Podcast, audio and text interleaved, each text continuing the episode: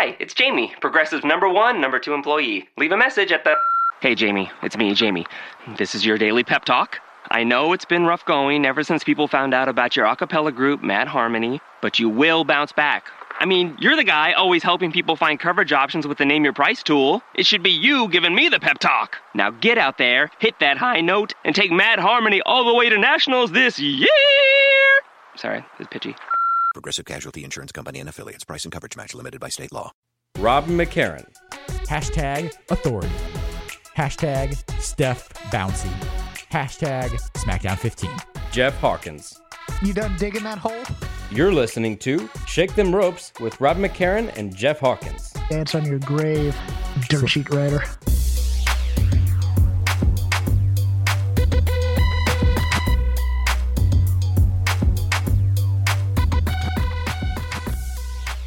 Celebrity worship and hero worship should not be confused. Yet, we confuse them every day, and by doing so, we come dangerously close to depriving ourselves of all real models. We lose sight of the men and women who do not simply seem great because they are famous, but are famous because they are great. We come closer and closer to degrading all fame into notoriety. Daniel Boorstin. Shake them ropes, 133. Daniel Bryan's head, Vince McMahon's arm, CM Punk's back. All cause for discussion. In addition, Fastlane shaped up. Rob and his girlfriend ship out to Indianapolis for NXT. And Chris Jericho and Rey Mysterio have an accessory war as it's belt versus mask on WWE's Top 100 Matches to See Before You Die, number 45 from the Bash 2009. I'm Jeff Hawkins, and this past week, a little bit of sad news to start the show. Axel Rotten passed away, and Rob, for those who have listened for a while, or maybe you're new to the show, worked for Axel in a IWA Mid South. And while I don't have a personal connection, he did, and I wanted to give him some time if he had some memories of Axel to share them right now. So here's your host for Shake Them Ropes, Mr. Rob McCarron. Yeah, I uh I had a few instances where I worked with Axel Rotten for IWA Mid South. Um, you know, Ian Rotten would bring him in a few times in what 2007, I think it was. You know, the Candido Cup, which Ian Rotten tried to run this big tag team tournament in Midlothian, Illinois.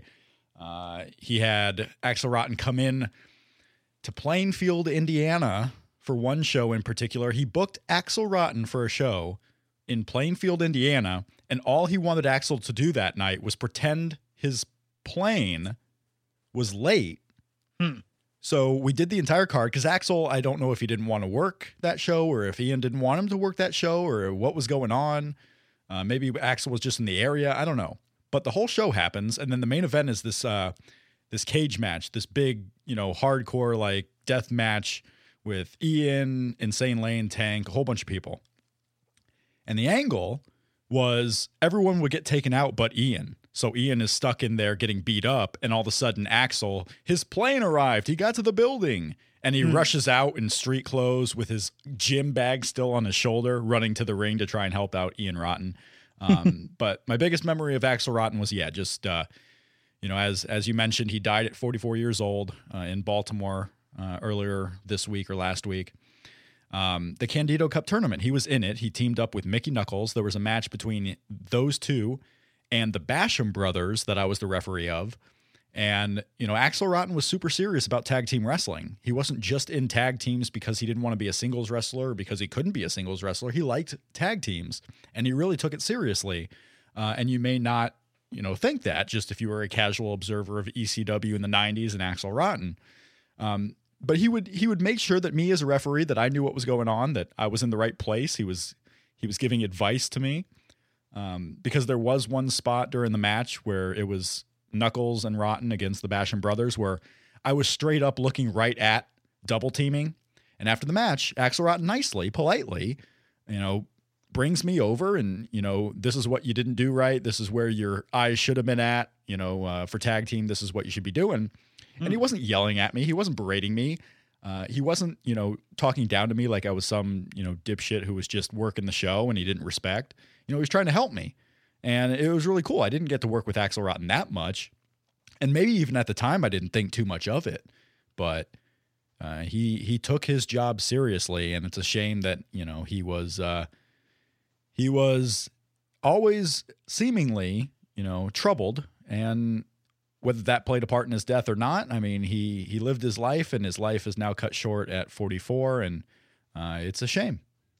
Yeah, Axel, for me at least, is a performer who he's part of one of my most fun experiences in wrestling and part of one of my least fun experiences watching wrestling live. Um, most fun was February 95 when I went to double tables at ECW. Uh, that was the first match after he and Ian broke up Bad Breed, and that was their first match against one another. And, and that whole card I just really, really enjoyed. And then later, when I moved out here to California, I went to an XPW King of the Death match tournament. It was not fun. I'll put it that way. I thought I was going to die in the middle of it. It's just everything that was bad about hardcore wrestling fandom at that time in one place. And so, but anyways, um, not that we're going to anything much lighter, but the WWE is a bit lighter in terms of entertainment, except of course for the retirement speech of uh, Daniel Bryan. And I thought it was one of the best speeches I've ever heard in a wrestling ring. Um, I think Daniel Bryan is one of those people who just exudes uh, genuineness in terms of how he feels and his connection with the fans. Um, while he, you know, while he's he has great comedic timing and was a great comedic character, I'll still remember him for being one of the great virtuosos in the ring. I came to him rel- not relatively late, but a few years into his indie career at a PWG show here called Giant Size Annual Number Four, which was a lot of fun. Um, you have a little bit more experience with him in Ring of Honor. Um, overall, just what did you think of uh, Daniel Bryan's retirement on Monday night? Yeah, I mean it's it seems like it's been coming for a while, right? Um, yeah, I mean, we haven't had Daniel Bryan in the ring since April of last year, and even going even further since his world title run and the injury that took the world title away from him, it just doesn't seem like he's been around. Like he hasn't been a part of WWE, uh, which I think makes it a little a little easier. Um, it's not like he had been working a full time schedule, you know, ever since the title run, and then all of a sudden this injury cuts it short. Kind of like Edge. When Edge went out, he was a full timer, and then boom, the next day he wasn't. So we we were kind of ready and built up for this. At the same time, yeah, it was an excellent speech, an excellent final segment of WWE Raw that went about a half an hour. And it's a shame that he's done. This is obviously something that he loved to do, that he wanted to do for so long, and it just gets taken away from you. Like, if something that I had loved so much would just get taken away from me, I would probably not go as easily as Daniel Bryan. Um, not not easily per se, but accepting of it as uh, as much as Daniel Bryan seems to has, seems to have accepted it. And everything we know now, I mean, obviously he was worried about his future. Uh, you know, Brie Bella, his wife, was worried about their future, and he's taking steps to make sure that they have a future, that they can have a family, they can live a life, and Daniel Bryan's not going to be dead when he's forty, and that's a good thing. Um, yeah. But yeah, talent wise, it sucks. It sucks for him that he loved to do this, and now it's taken away from him. But in the long run, it'll be it'll be uh, you know the best for him and the best for his family. But you're right, that segment, the final segment of Raw, was absolutely fantastic. Yeah, for me, Daniel Bryan's one of those guys who did wrestling because he loved wrestling, as opposed to like in any performing art, you have those people who are doing it to become famous rather than because they love it so much. And to me, Daniel Bryan loved everything about wrestling, uh, you know, the live experience, even if it's in like a small theater of like 200 people. You know, he really, really loved that whole experience. He loved the experience of being on the road. I, I, I put on the Wrestling Road Diaries um, after Raw and was kind of listening to it and watching the extras. And there's an there's a speech on the extras where he's running a workshop and he says a lot of the same things that he said in this retirement speech. He, you know, the whole wrestling doesn't owe us anything. We you should do this because you love it. You know, and on that he goes, you know, even if you're just doing this for a weekend thing, you know, to do it in front of your buddies a couple times a year, that's great. There's room for everybody in here. But if you want to make this a career, you have to take some of the things that now I have to take seriously. And it's really a nice insight into how he made the transition from, say, Ring of Honor to WWE and that entire mindset. the only thing that gave me a bit of a hink in my in my way I felt about it was that whole I'm five foot eight and 170, and nobody expected me to be where I am today. And that sounds like it sounds like an honest line to me, but it also sounds like one that WWE would put in there in some ways because who says that you can't make it in wrestling if you're 5'8, 170?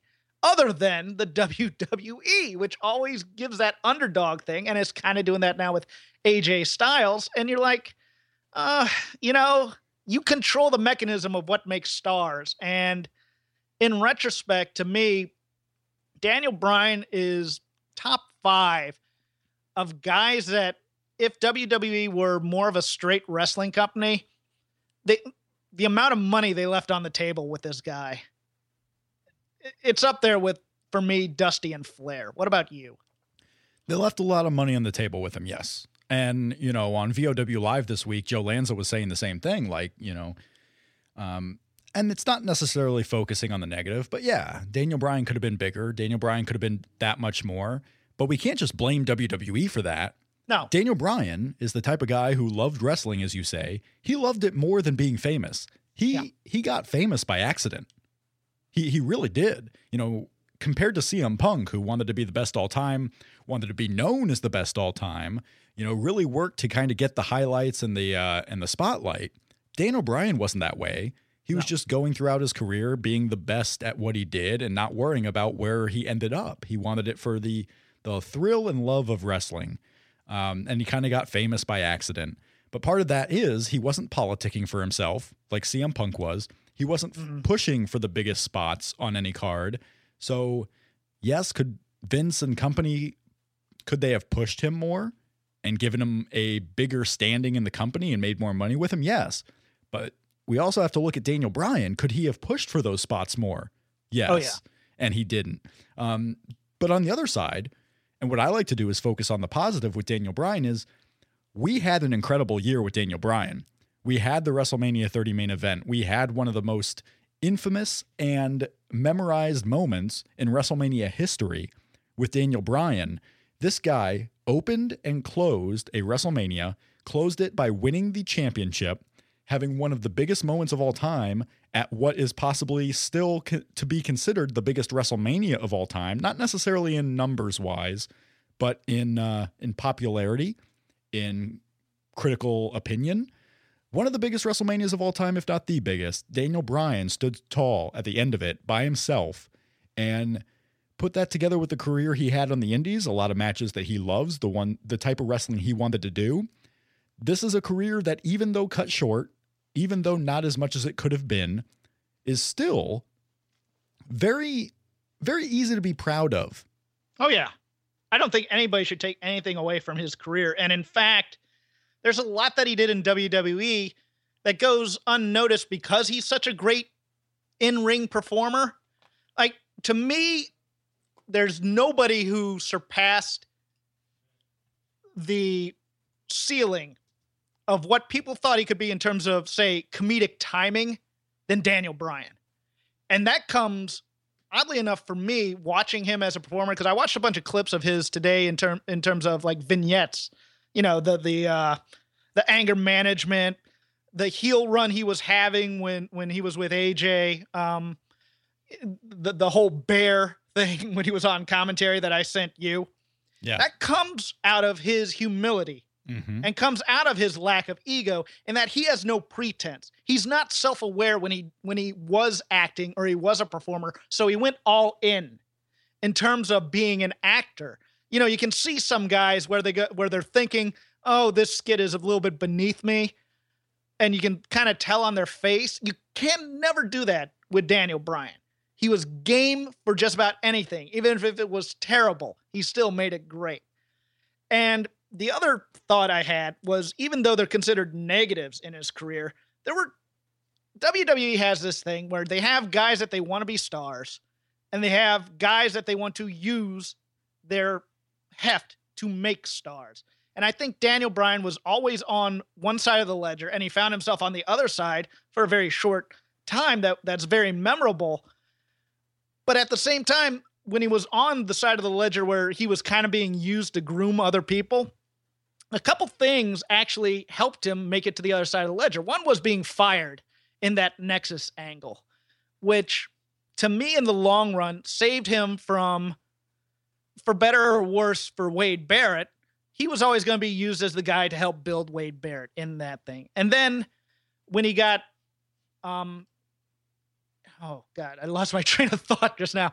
When when he got injured, it kind of saved him from the Brock Lesnar plans that were going on where, you know, Cena ended up taking that beating um as a transition to WrestleMania, which only helped kind of his legacy in in my opinion in that he wasn't always going to be used as the guy who they use the, their their indie darling status to help the guys that they actually want.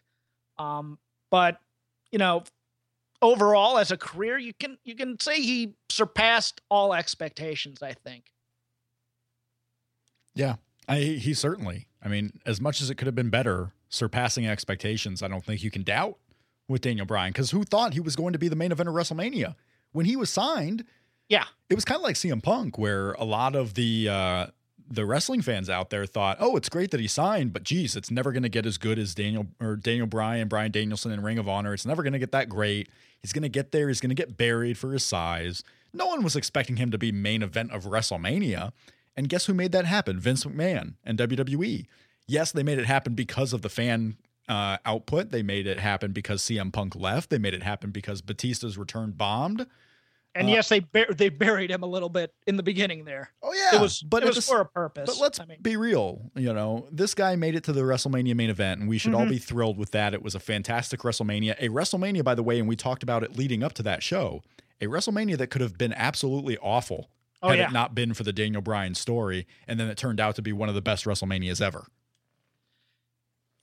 Yeah, um, definitely. I, I had another thought, and I'm I'm kind of blanking on it right. What is happening with you? You're I so don't. God. I'm- That yeah. I, well, I'm not. You know, I'm I'm usually the co-host. I'm I'm kind of hosting right now. You are. Yeah, Yeah. What- what's um, next? Oh, well, we can get into yep the uh during this celebration of Daniel Bryan's career Or after? at the e- or after at the end mm-hmm. after the yes spot, Finally, the meat of the show. A couple of seconds in, in almost before blackout, Titus O'Neil grabs Vince McMahon's arm and there seems to be a playful shove. Well, it turns out that WWE did not look kindly on that and suspended Titus originally for 90 days. I believe that has been reduced to 60. Nope, it's 90. It's 90? Yep. Um, preliminary thoughts while we still await more details. It's stupid. I agree. even if you want to send a message, because the rumors out there are that Vince is just sending a message to the entire roster that, hey, we're a professional organization. There's been a lot of goofing around lately, and you can't goof around with your boss, and you should be keeping this a respectable professional show. Those are the rumors going out there about why he had such a hard stance on Titus O'Neil. This guy, Titus O'Neil, is just being playful with Vince McMahon. You know, they probably have some type of relationship where they've been, you know, you know, kind of playful before. I don't think Titus just took this chance at the end of Raw one night to finally get a uh, relationship built with Vince McMahon. I don't think he would do that. Titus O'Neil, a bright guy, a bona fide sports star at the University of Florida, a celebrity dad of the year. I mean, if you were to pick one man of the year in WWE and you excluded John Cena, Titus O'Neil's probably it, Mhm. right? This guy is everything they want their superstars to be. Doesn't complain publicly about his push or lack thereof, goes out in the community.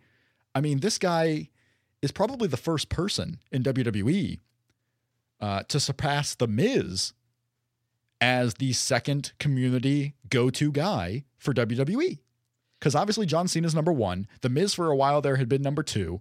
And Titus O'Neil has seemingly surpassed The Miz as number two. So if this guy goes on stage, has a playful exchange with Vince McMahon, and Vince doesn't take kindly to it, you know what your response is?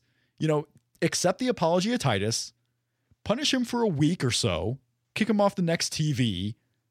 But three months, especially during WrestleMania season, where this was probably the three month period where Titus O'Neil would make more money than the rest of his year, this is completely it. The punishment does not fit the crime, and the criminal doesn't fit the crime. The criminal doesn't fit the punishment because Titus O'Neil here is what you want your guys to be. He is setting the example for the rest of the roster. You punishing him is is doing so much damage, doing more damage than what I think even Vince would even conceive. This is not the right guy to be sending a message with. Titus O'Neil should not only be there on TV, this guy should be getting more TV time than he usually gets. This guy should be highlighted as a beacon of what you want your superstars to be. And instead, Vince McMahon is punishing him. He is punishing Titus O'Neil. He's the dad of the year, a brand ambassador, a bona fide sports star. Fuck, Titus O'Neil is too good for WWE. This is purely because it was caught on camera, yes? It was barely even caught on camera. Yes, probably a little bit for that, Okay. but I, it, it was barely there. And I didn't even know it was Titus O'Neil, honestly. I didn't know who it was. And then when I kind of looked closer, I saw the arm. I thought it could have easily been Mark Henry. You know, I could only kind of see a little bit of who was even doing this with Titus O'Neil or with Well- Vince McMahon. My point is, it was not even a month ago where Vince McMahon comes out as a performer, as a referee. Well, no, you can't. No, stop. I stop right there. You cannot compare these two, and you cannot do anything as far as what's obviously an on-screen persona. You just can't. No, that's not a good talking this- point. No, no, no. This wasn't an on-screen persona thing. This was Oh, he, the okay, cameras were yeah. off. Yeah, and yeah, that was caught on camera. How about you that was caught on camera? and Suspend there's yourself. Double standard. suspend Yes. yourself? That's my point. This is a double standard. This is, I mean, cameras weren't even on Brad Maddox, and he called people pricks, which, you know, that's another punishment that didn't fit the crime. It just looked like they were looking for a reason to get rid of him, and th- there it is. But in terms of Vince McMahon had something far worse accidentally caught on camera. Nothing. If that were John Cena, Yes. who had gone and you know raised Vince's hand or or pulled him across like that so they could do something. If that were John Cena, John Cena's not suspended for three months today. Correct. And I don't want to go into making it, you know, anything more than what it is. That Vince just was in a bad mood or wasn't, you know, thrilled with whatever happened there. Um, you know, there are going to be people out there that turn it into, you know, a star versus a non-star. There are some people out there that might turn it into a race thing. You know that that Titus Oh. O'Neil doesn't look like. There, there's going to be people that turn it into so many things. I'm trying not to turn it into what, you know, more than what it could possibly be. But this is not the guy.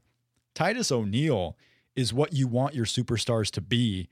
And suspending him for WrestleMania, if I'm Titus O'Neil, uh, what if you're Titus O'Neil right now, Jeff? And you know it's a good job. He gets to travel. He gets to do a lot of the things he wants to do. He he gets to be an ambassador by working for WWE. He gets a lot of outlets that he would not normally have by himself. Um, but would you be mad enough? Would you be upset enough with this to where you might consider quitting WWE? Because Titus O'Neil certainly seems like he'd be fine in other areas. This is a guy that gets on Sports Center. This is a guy that is welcomed by the University of Florida. I'm sure if he wanted a non-entertainment job, he would easily get one. So he obviously likes doing what he's doing.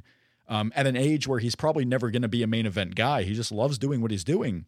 But this might put me over the edge, and I might consider leaving WWE if I were him. I'd be more confused than angry, I think, in terms of the overreaction. I wouldn't be angry just yet, I don't think. I I, I don't know how much he's making off of WrestleMania necessarily because I think he'd be stuck in a battle royal. Yeah, but he'd be But there's a the payoff. show. There's a payoff and, and he'd be on the show, yes. And if I was going to put some phony narrative to it, I'd say Vince is angry that there was an interruption in breaking his character of crying crocodile tears for the loss of Daniel Bryan, which I don't know if he cares that much if Daniel Bryan's gone, to be honest with you. I mean, I don't think it's a race angle at all, but I I I, I think Titus O'Neil, at least in terms of interviews I've seen where he's not quote unquote in character, is level headed enough to regret what he did, not be that angry about it, but I could see him being very confused at the reaction because it doesn't fit the crime at all. it just doesn't. It, I- if it- you it really want to if you want to really find an excuse to you know punish somebody and and make an example to the roster this wasn't it This absolutely Yeah. wasn't it. And it's And I- I Titus saw O other- it's freaking Titus O'Neil. Do you see what this guy does? You're celebrating the dad of the year. You know, Vince McMahon's Twitter is celebrating him as this beacon of hope for the bri- the brand and the roster. And then to do to do this for something barely anyone noticed. If Titus O'Neil is not suspended today, no one is remembering that final second of Raw on Monday night. No one is caring about any of this. And you can easily just have a meeting with the roster mm-hmm. and, you know, say, okay, we're going to dock this guy a pay for one week. We're going to do something. Uh, make it private. Yes, you have a one-on-one meeting. You put out a memo, and you don't put the spotlight on yourself like this because it's doing a heck of a lot more damage this way than any other. Titus O'Neil is just too good for them. They're Yeah. lucky to have him. They're lucky that he wants to be a wrestler and he's demonstrating the brand so well. This is a guy that, uh, not to just belabor this point and make it, you know, you know, repeat it and whatnot. This is the guy that you can send out there and show that, hey, WWE is a great organization. And you don't have a lot of guys you can do that with. You can't do that with a Dean Ambrose. You can't do that with a lot of your roster. He's a guy that turns on charm, and it's not a phony kind of charm. Like, say, you know, I think the Miz is really good in the public relations role, but there are times he just comes off as a little too eager for it.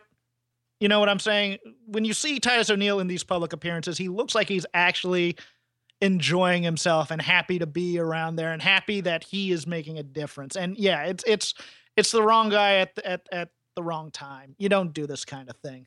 Now, it's not all bad for Titus. Um, Titus O'Neil is in Las Vegas today, uh, filming an episode of Tanked, which is a show on Animal Planet. Right. Um, so, I mean, he's got other. Th- he, this is this is kind of my point. He's got other things going on.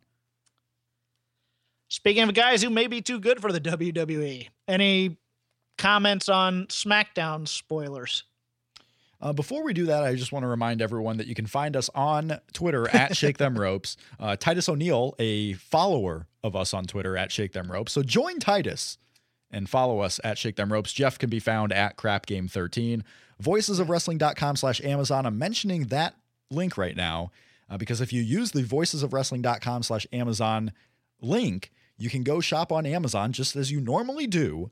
And any purchases you make, a portion goes to help Voices of Wrestling and Shake Them Ropes. And I mention it right now because uh, the pre orders have begun for NXT's greatest matches on Blu ray and DVD. And before we get into anything with SmackDown spoilers or whatever with that, um, do you know why this NXT greatest match DVD Blu ray is somewhat a interesting and big deal, Jeff? Um, no. because there are not only the best matches of NXT TV, takeovers, and whatnot, there are full unreleased matches Ooh. that are making their way on this DVD, including one that people have been calling for to be released for a long time CM Punk and Seth Rollins going up against Kassius Ohno and Cesaro. Nice. Chris Hero and Claudio Castagnoli, the Kings of Wrestling, reunite in Full Sail to wrestle CM Punk and Seth Rollins. That is on the DVD and Blu-ray, and you can pre-order it right now. It comes out in a few weeks. Uh, pre-order it right now on Blu-ray at voicesofwrestling.com/slash Amazon. We will put a link to the Blu-ray DVD in the podcast description, so you can click on it. Go and pre-order that DVD because uh, I'm going to get it because it's interesting. I want to see that match and uh, not every match is on the WWE network. So it, it is an interesting DVD that you should go get and support Voices of Wrestling at the same time. Take it away, Joe. Well, as I was saying, I mean, let let's go over the rest of Raw before we, we get into anything later in the week. yeah, Anything in, in that fact, because I, I don't want to spend a lot of time on SmackDown spoilers. Okay, Um, neither do I, because I don't want to spoil it for people necessarily. I just want to know if, Right. if you want to comment on So it or not. the But key, the key thing I want to know what Jeff Hawkins thinks the key things from Raw are. Uh, the Daniel Bryan retirement. Um, Dean Ambrose getting killed by Brock uh, was, you know, the big storyline throughout there. Um, I found the the one hour rebuild of Ryback to be crushed by the Wyatts somewhat interesting. For, just because of the news that Vince McMahon has taken a quite a personal interest in the building of Braun Strowman through WrestleMania.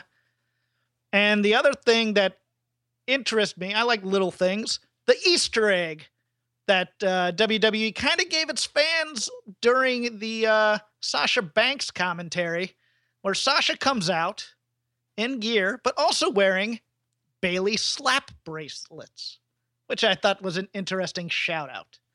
But um, overall, kind of a, you know, a, as we like to say, moving pieces around the chessboard kind of show. What about you? Because it seems like you're setting me up for something. No. I'm Oh, not- okay. I'm not setting you up for anything necessarily. All right. Well, Rob, what, what did you think? Uh, any other takeaways from you from Raw? I just thought, yeah, no, I mean, it was an interesting, like you mentioned. I mean, you know, heels getting losses because babyface cheated.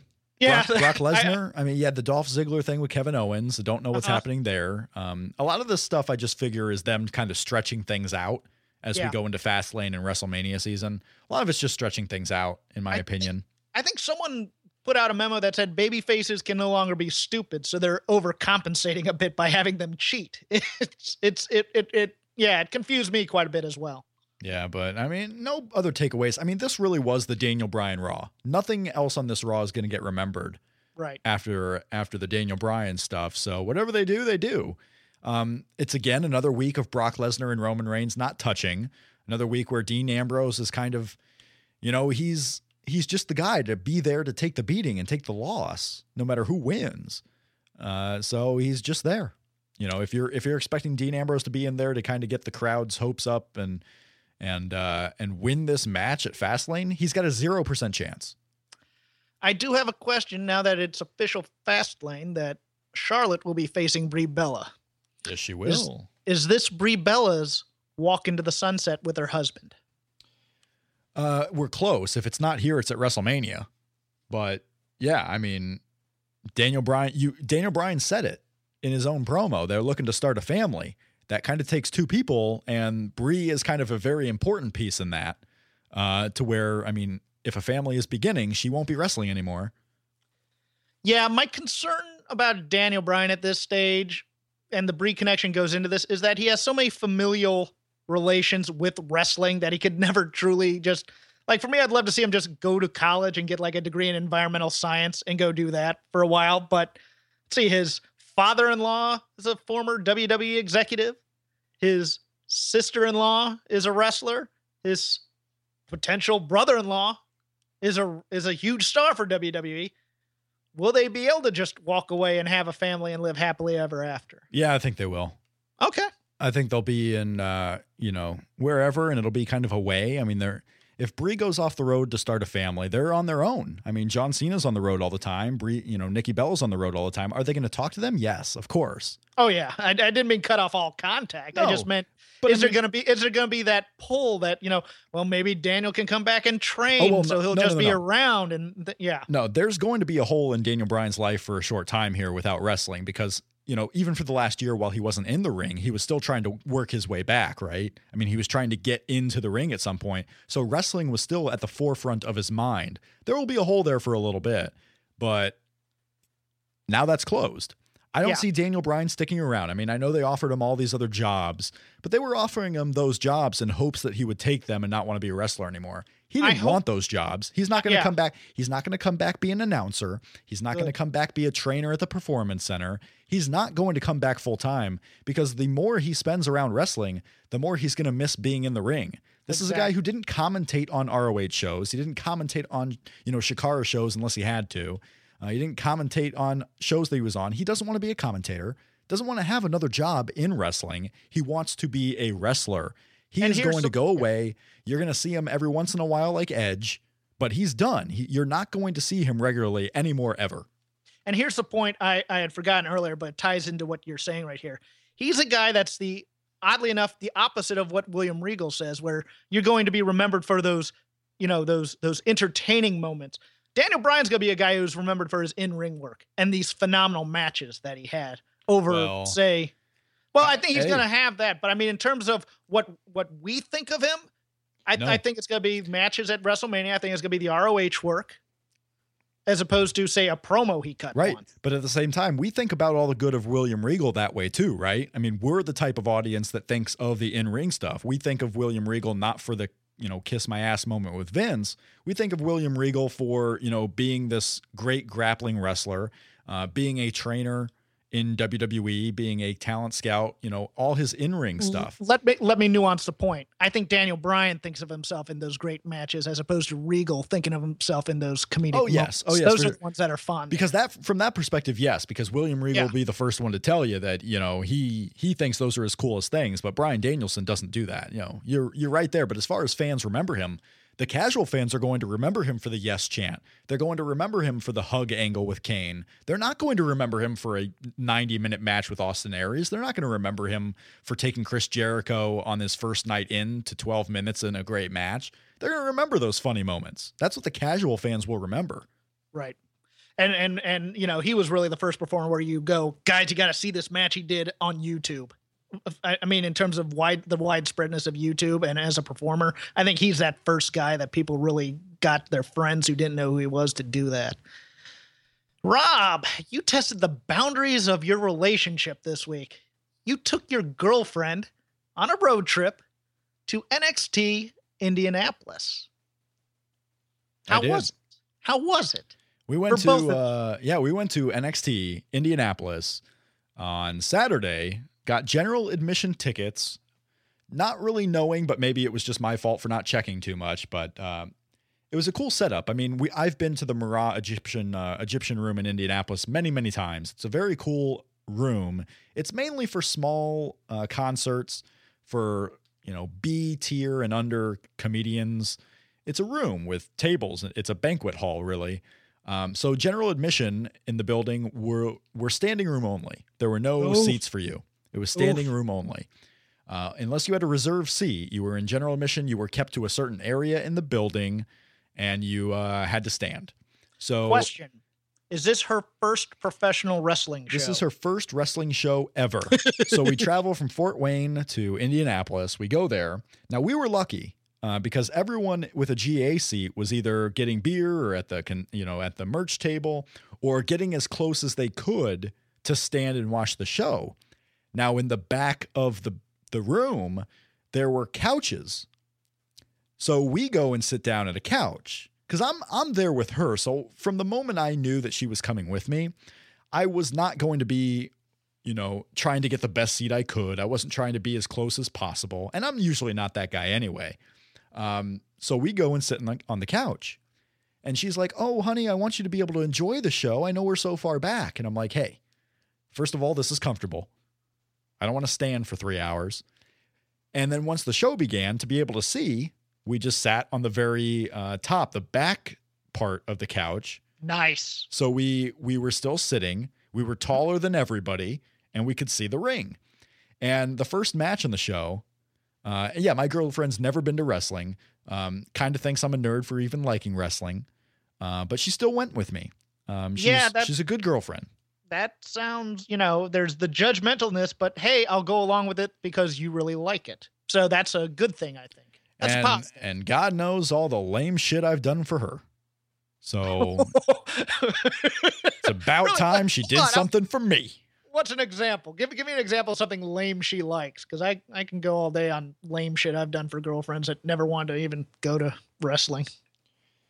Well, I mean, we've done something. There was uh, last summer. Uh, her family's really into this thing in northern Indiana called called Hog Hill, where Okay. it's just a big biker rally. Like it's a weekend where you know all these bikers come by, and some people with their RVs come in, and you know it's just a lot of it's a lot of beer drinking, it's a lot of bikers and all this shit. Okay. And, and I went with her to that. And, you know, it wasn't my scene. I don't really think it's hers either, but her, you know, her aunt and uncle kind of like it. Her family kind of likes it. Uh, so we do that. I've done that. I, you know, I've gone shopping with her many, many times, but that's a normal thing I think most boyfriends have to do, probably. Mhm. Uh, so, you know, it may be considered normal, but at the same time, I did it. Uh, so I've done some stuff. So I, I asked her, you know, originally I was going to have another friend go. He backed out. So I'm like, okay, I want to go. right. I don't want to go alone. And hey, would you be interested in coming with me? And she's like, yeah, sure. It'll, we'll make a day of it. We ended up going to, to the Circle Center Mall. Uh, so we made a day of it in Indianapolis. Uh, and then the show comes. All and the- The, very first match is Asuka versus Emma. Nice. And I was glad that was the first match because one, it's women, and sh you know she looked right away. I'm like, oh, there's girls. I'm like, yeah, and they're pretty good. So I knew this wasn't going to be embarrassing. Like if I if we were taking her to a WWE show, and it was going to be Tyler Breeze. well, and- no, no, not even Tyler Breeze or anything, but like, it's not that bad now because now you have Sasha Banks and you have Becky Lynch and they're and they're wrestling out there. It's Oh, not it's okay. not bad like the days when it was Christy Hemme versus Ashley Massaro, right? Right. Uh, so it's not that bad anymore. Um, but I knew Emma and Asuka would go out there have a really good match. So she's into it because it's the women. Uh, she's into it because it's pretty good, and she was really liking it. But unlike most of us who go to these shows, like, you know, when the main event comes to the ring, that's the match we're waiting for. That's the match that we spent the entire night building up to. For her, she didn't have a match she was really looking forward to. So she just got more tired as the night went on and was like, "Okay, I've seen enough matches. Like, you know, I saw that one that was really good at the at the start, uh, and then you know she liked the Bayley match too, uh, but the Bayley match was about third on the card. Hmm. They switched it up a little bit. Bayley defended the title against uh, Alexa Bliss third on the show, and then the final women's match later on the show was Nia Jax versus Billie Kay, uh, which the crowd did not enjoy no. at Indianapolis. They they chanted this that. is boring. It was too long. It was it was a lot of plotting. Um, but she really liked the first half of the show. Once the intermission came, uh, she was kind of over it, and she was trying not to fall asleep. So we Now- we left we left the show halfway through the main event because I'm like I saw everything I need to see, and I don't want her to be too tired and you know have a bad experience. So as soon as the main event kind of started, we left. Always leave early. You ailed it. Excellent. Yeah, I what did you think? What did you now? What did you think of the matches that you saw at least? Oh no, it was a good show. I mean, Asuka versus Emma was great. They also did uh, because Finn Balor was hurt. Finn Balor had an injured ankle, so he don't he didn't wrestle on the show. Um, they did a best two out of three falls for the tag team titles with American Alpha going up against Dash and Dawson, and that match was phenomenal. Nice. I mean, if I was rating that match live, I'm giving it four and a half on the snowflake scale. Yeah, I love the tag team match. I think most others most others really enjoyed it. They went on forever. I mean, that match may have lasted 20, 25 minutes. Uh, it went on for a good amount of time. The show overall was pretty good. Um, it it kind of filled me up on NXT live. Like I don't need to go see NXT house shows anymore Right. because there's not much new that I'm going to be able to see. And that's what I worry about with NXT. Like when they hit the road, they're going to do great first time through these markets. It's the second time if they try to go through markets again that, you know, you might see a little bit less enthusiasm and so forth. Uh, but no, the, the show was good. She had a good time uh, for the day. It was an overall positive experience. I won't take her to another show unless she Yeah. really wanted to just go with me. But like, I, I don't think she would enjoy uh, going to wrestling shows more. It was a cool one-time experience, but it's not it's not really her thing. Okay. Uh, San Jose kind of did the same for me. It's one of those things. It spoiled me, and I'm looking very forward to the Dallas card. But if they come in for just a normal house show in Los Angeles, it's going to have to be a special card for me to go. Now, one last note on NXT: we may be getting some call-ups as working on the main roster shows in San Jose. Enzo, Cass, and Carmella which is kind of interesting that Carmella might make the main roster before Bayley. But um, we had talked about this before that they kind of fit a niche in terms of uh, yeah, no, I mean that that, to- that New Age Outlaws kind of Yeah. tag team where they're an opening. I mean, they they can go in the ring. Not they're not gonna be match of the year quality in the ring necessarily, but they can go and they can entertain in the ring. Yeah. Um, any any additional thoughts on that? it's not odd to me that Carmella would come up before Bayley at all. Because Okay. Carmella fits, you know, kind of what they usually go for. She's a she's part of the Enzo Amore and Big Cass act. So to me, I mean, there's there's no surprise at all. I mean, the whole Bayley should be the next one up thing. It doesn't matter. It doesn't matter how good I- you are. I- it doesn't matter, you know, what role you have right now. It it matters what they need and who can fill it. Um, so I don't think it's odd at all. I think it's cool. Um, you know, I've been anticipating the Enzo and Big Cass call up for a while. Uh, I don't. I wonder if they debut right after Fastlane. Uh, they could be waiting for after WrestleMania, but if they're not on that Raw post WrestleMania, I would be shocked if they're not up by then. Right. and you need a couple other teams kind of to fill out the multi-team thing. As as the tag team divisions, uh, it's it's thinning out a little bit on the, on the main roster. So I think it's a good addition, and uh, I hope the people take to them as much as the NXT crowd. Well, I mean, uh, you got does. you got the opening right now, right? I mean, you have uh, again, not to go into too much spoilers, but you have an opening with Right. you know the Dudley Boys, the Usos, and the New Day. You have an opening where they could easily fit in somewhere in that. So I I see them coming up soon. I would not be shocked if they're on the Raw post Fastlane, even going into maybe a four team title match of some kind at WrestleMania. But they're Yeah, coming I- up. They're coming up. I'd and really and like to see a New York, New York thing yeah, with, yeah. with those guys and the Dudleys. I think that'd be kind of fun. And you're right about Carmel. They don't have a. Do they have a hot blonde on the main roster right now, other than Natty? Summer Rae? It depends on what you think about Charlotte. oh, Um, Charlotte. Yeah. Yeah, it depends on what you think about Charlotte there, but uh, I mean, they're beautiful. What are they? They're sexy, beautiful, no. and Oh, the, the. Kelly Kelly thing. Yeah. No, uh, it's like su- sexy, powerful, and yeah, whatever. powerful, powerful. Yeah, what they were describing the divas as for so long, right? Yeah, Right. it's Okay. yeah, that's what you're gonna do. Uh, Jeff, it is time. I was about to go into it. It is, it is time. for WWE.com's top 100 matches to see before you die. Number 45 from the Bash 2009. Intercontinental title versus mask. Chris Jericho versus Rey Mysterio. Rob, give us the context of this match. This was a title versus mask. Rey Mysterio obviously masked. Chris Jericho, the Intercontinental Champion. Uh, they had been feuding for a couple of uh, a couple of weeks, which I think actually spanned two different pay per views because this was the time where it was towards the end of the brand extension. Uh, this was a SmackDown match at the Bash 2009. They had been feuding over the Intercontinental title. Uh, the somewhat memorable angle where Chris Jericho was dressed as a Mysterio fan, complete with mask, in the uh, in the entrance ramp, and he beat up Rey Mysterio when Rey Mysterio went to go, you know, connect heads with his fans. Uh, so Chris Jericho was uh, was anti-mask. I think it was Extreme Rules, one of their pay-per-view matches where they're wrestling for the Intercontinental title, and Chris Jericho rips the mask off of Rey Mysterio during the 619.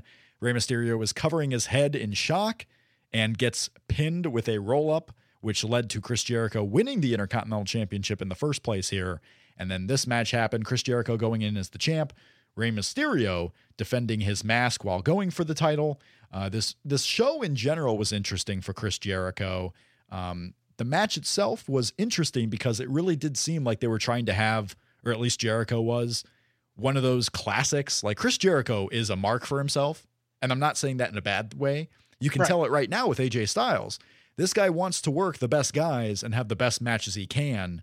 And it was certainly a night where Chris Jericho tried to have the best match he could. It's odd that you focus on Jericho because for me, I'm not a big fan of WWE Rey Mysterio. I think Rey Mysterio, once he got there and and you know, he kind of bulked up due to the steroids. Oh yeah, no, he bulked up for sure.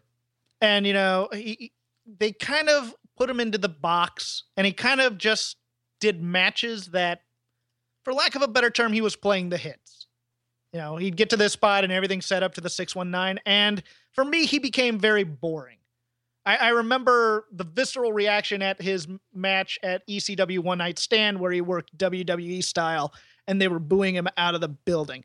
For me, the the good memories of Rey were ECW versus Psychosis in the couple matches there, and WCW, the matches where he had other guys who kind of fit his style.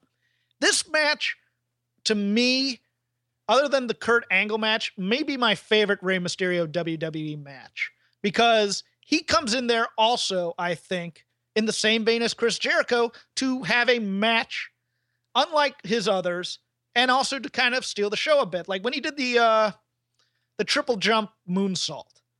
That was something he hadn't brought out in a while, if I recall No, correctly, because he had he had been having knee, Yeah. knee problems and he had been out for a while. So he was really working against type in this match, and and it was really a fun experience for me to watch that as opposed to every other match I you'd see week after week. He comes out, you know, set up to the 619, whatever. And and the reversals here that he and Jericho are doing to one another. I, I, I just this match is such a joy to watch for me. I I, I really No, it, it was really good. And you're right. Rey Mysterio seemed like during his entire WWE run that he was perfectly fine wrestling WWE style as if like he was thankful. Like, he Yeah. was- He, was thankful. Thank God I don't have to go too crazy. Thank God I don't have to ma- have the match of the night all the time. I will absolutely work this easier style. No problem. So he was doing that. And then you have this bash match where, yeah, especially the final sequence, it was almost like it was a main event style match in a way where, you know, they were going for finish after finish between the two of them. And then they do the reversals and the crowd just gets sick into it. Um, it, it really went pretty quickly, too. It was a 15 minute match, felt like seven, felt like shorter. Uh, it was really good. Um, and I was surprised. I mean, if you're on the Dave Meltzer scale, uh, Dave Meltzer gave this one four and a half stars uh, easily. And I watched some of the other parts of the show too, because what's memorable, what's memorable, excuse me, about Chris Jericho on the show is he was a part of somewhat a show long storyline with Teddy Long and SmackDown. You know, Teddy Long, who was the GM of SmackDown, was given a directive to make SmackDown super interesting in the face of the challenges from Raw. And after Chris Jericho lost the Intercontinental title because Rey Mysterio wins this match, Chris Jericho loses the Intercontinental title. Chris Jericho goes back to demand a rematch right. for the Intercontinental Championship. Well, earlier in the show, Edge, who wasn't supposed to be on the pay per view, was demanding a world title match. So Teddy Long, instead of giving them their respective requests, pairs them up and enters them into a tag team title match on that show. And that's where we got the debut of the Edge and Chris Jericho tag team champions. So Chris Jericho lost the Intercontinental Championship to go on and then win the tag team titles. Edge gets hurt later, and we all of a sudden have one of the most memorable tag teams in history, if I may say. the team of Jericho, Big Show, and Chris Jericho. Maybe not, maybe I over exaggerated a bit, but they were a really fun tag team, kind of put the tag team titles in more prominence because, you know, Carlito and Primo and then Legacy certainly weren't going to do that. Uh, so it was a fun little angle with Jericho. But yeah, th- this uh, this match itself, we're just looking in a vacuum with this match, uh, very good. Maybe the last great match of Rey Mysterio's career. Maybe. Um, the commentary, I think it wasn't great, but it didn't get in the way. Your team here was Jim Ross and Todd Grisham. Oh yeah, and how depressed is Jim? I, I don't know. Um, you know, with the Bell's palsy and everything, Jim Ross doesn't look, you know, pleased much. He doesn't smile. He can't. Uh, so it's he's not on the there. he's he's on the secondary show. Right, but you're looking at his eyes here, and I'm not trying to. I'm not. I'm certainly not making fun of any appearance thing or anything. Like Jim Ross gets a lot of shit because he never looks pleased, and people It's just a- don't understand why that is. he But has then- resting bitch face. but then so you but then you look in his eyes, right? You look in his eyes when Todd Grisham is announcing, you know, this match and Jim Ross is the color commentator. Like he's not even Right. the play-by-play guy. And Jim Ross just does not look happy to be there in his eyes. You can tell he's just like, "What am I doing next to Todd Grisham as his number 2?" Well, it's yeah, and it's a shame too because you compare that to other matches we reviewed where he was the quote unquote color guy, say with Tony Schiavone in WCW, and it was just such a or the NWA, and it was such a joy to listen to that you know you can do that. But yeah, by this time it, it's obvious the writing's on the wall of what they think of Ross. So he's not the most engaged here, but he also doesn't get in the way. I think. I Right, think. no, I he did we a- may be He's a professional. He's a good Yeah. professional in this match. Yeah. No, I was just thinking, uh, not even like you couldn't tell if you just listen to the match. You just think it's it's a little weird. He's doing color and not play by play, but it doesn't sound bad by any means. I'm just talking about how he looked. Like he was just like, okay, what am I doing here? And Grisham felt a bit intimidated. Oh yeah, because if you're Todd, imagine if you're Todd Grisham, you have to be the play-by-play guy next to arguably the best play-by-play guy ever in wrestling. Yeah, I we can we can argue that point. I, I I agree, or at least he's the most beloved in terms of WWE recent history. Um, but yeah. So next week, our match, Mind Games, Shawn Michaels versus Mankind, number 44 on the WWE.com. 100 matches to see before you die. Please join us on our forums over at Voices of Wrestling, voicesofwrestling.com slash forum. Take a perusal at our articles, voicesofwrestling.com slash Amazon. We also have discounts on Fathead and Otterbox, and I used the one for Otterbox recently. I'm very happy with my Otterbox and my new iPhone. My hat is safe. Here it comes again. Lunch. Will it be the same old, same old? Or are you ready to take a vacation from the ordinary with the new Jamaican Jerk Turkey Sub at Firehouse Subs? Freshly sliced smoked turkey breast, craveably sweet mustard sauce, and a hint of Caribbean seasoning. Just $5.55 for a medium. Save time. Order the new Jamaican Jerk Turkey Sub on the Firehouse Subs app. Firehouse Subs. Enjoy more subs. Save more lives. Participating locations, limited time only, plus tax. Prices may vary for delivery. Enjoy all your favorite sports like never before at BetMGM. Sign up using code Buckeye and receive up to $1,500 back in bonus bets if you don't win your first bet. When you register with BetMGM, you'll get instant access to a variety of parlay selection features, live betting options, and the best daily promotions in the business. And with BetMGM at your fingertips, every play and every game matters more than ever. Place your money line prop, or parlay bets with the king of sportsbooks today. Sign up using code Buckeye and receive up to $1,500 back in bonus bets if you don't win your first bet. BetMGM and GameSense remind you to play responsibly. 21 plus and present in Ohio, subject to eligibility requirements. Rewards are non-withdrawable bonus bets that expire in seven days. Gambling problem? Call 1-800-GAMBLER. In partnership with MGM Northfield Park.